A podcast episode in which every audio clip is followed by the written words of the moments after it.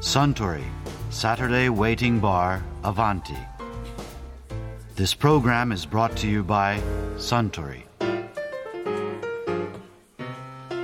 あスタンカイピリーニャをおや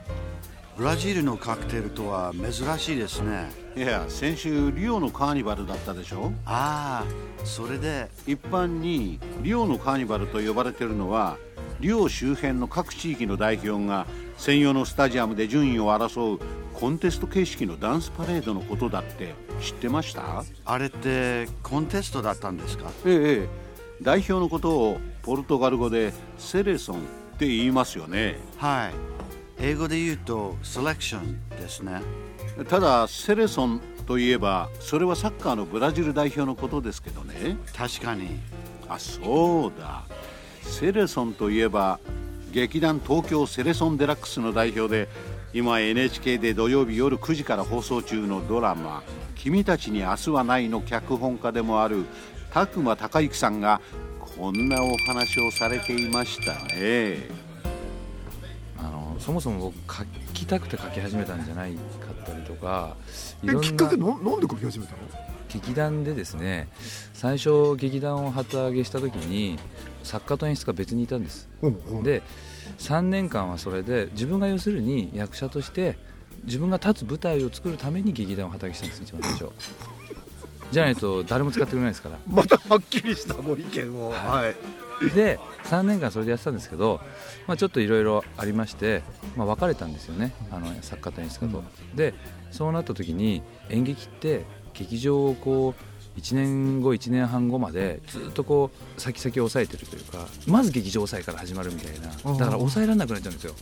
だからその別れましたっていう時にもう今年のスケジュールっていうと3本ぐらいこう撮ってたんです小劇場で、僕たちそれぐらいのペースでやってたんで、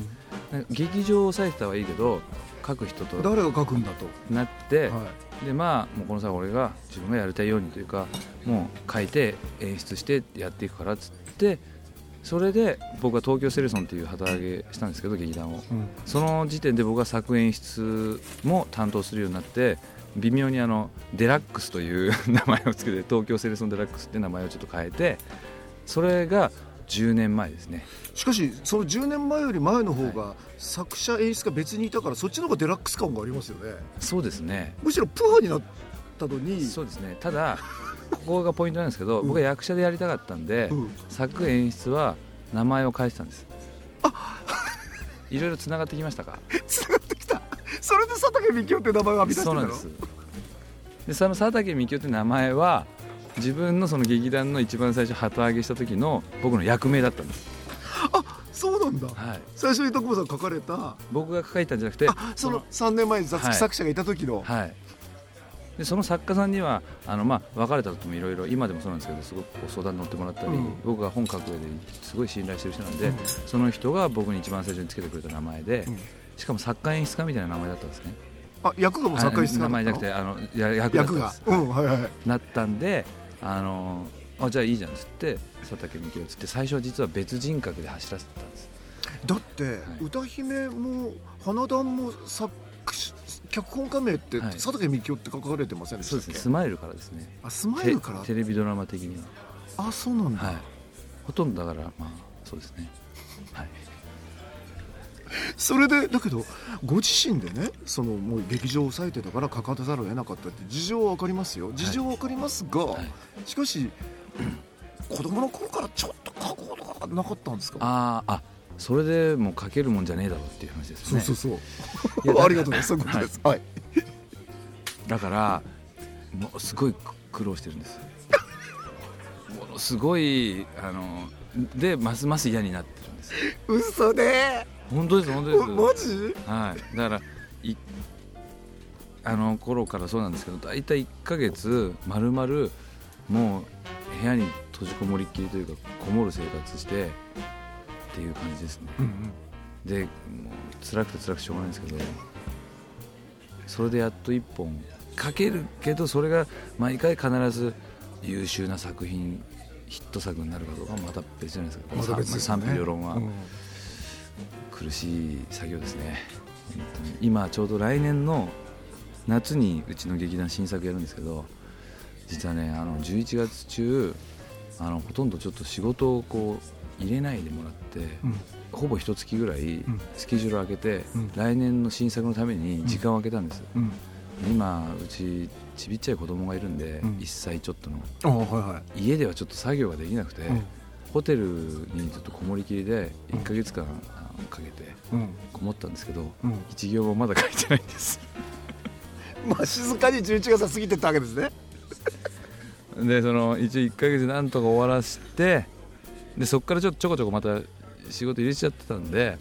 もうだから今ね実はもうすごい暗い気分なんです、こんな時にねはいこんな文脈でお前はなんでそんな話を聞くんだとお思いでしょう が、はい1月ぐらいから NHK の書くんでしょドラマあのねはい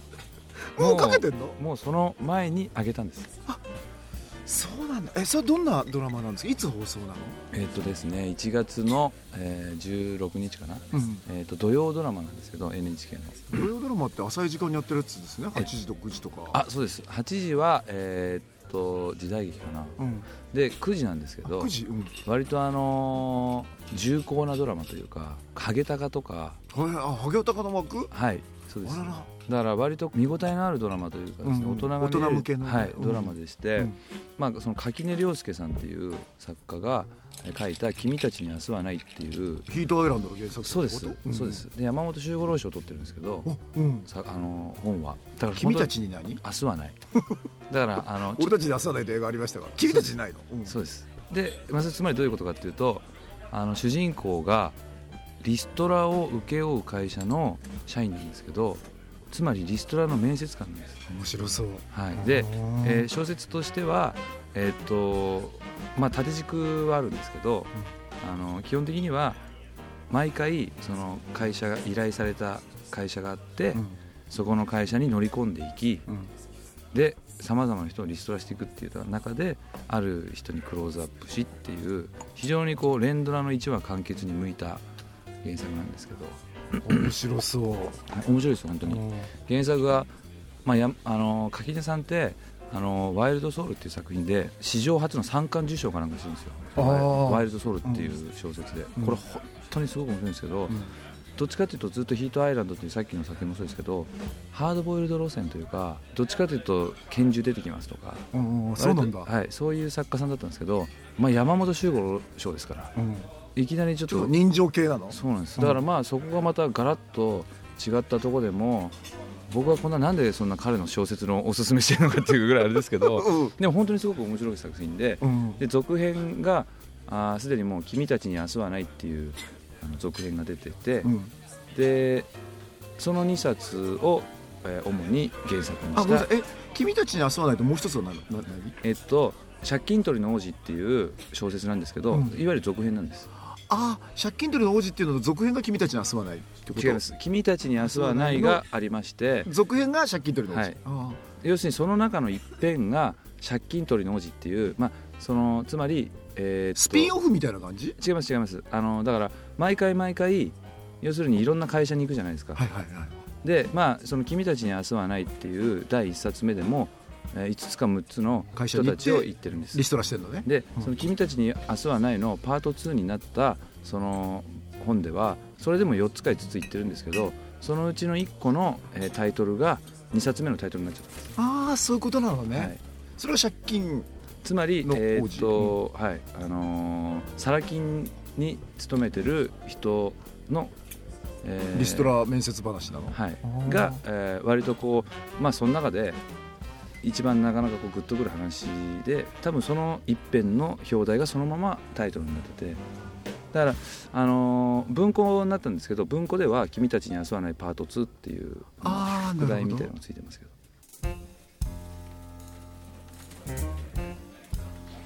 いやー田熊孝之さんのお話面白かったですね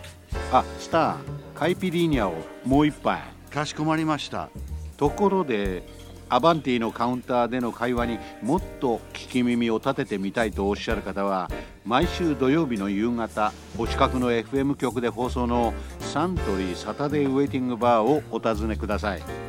東京一の日常会話が盗み聞きできますぞ。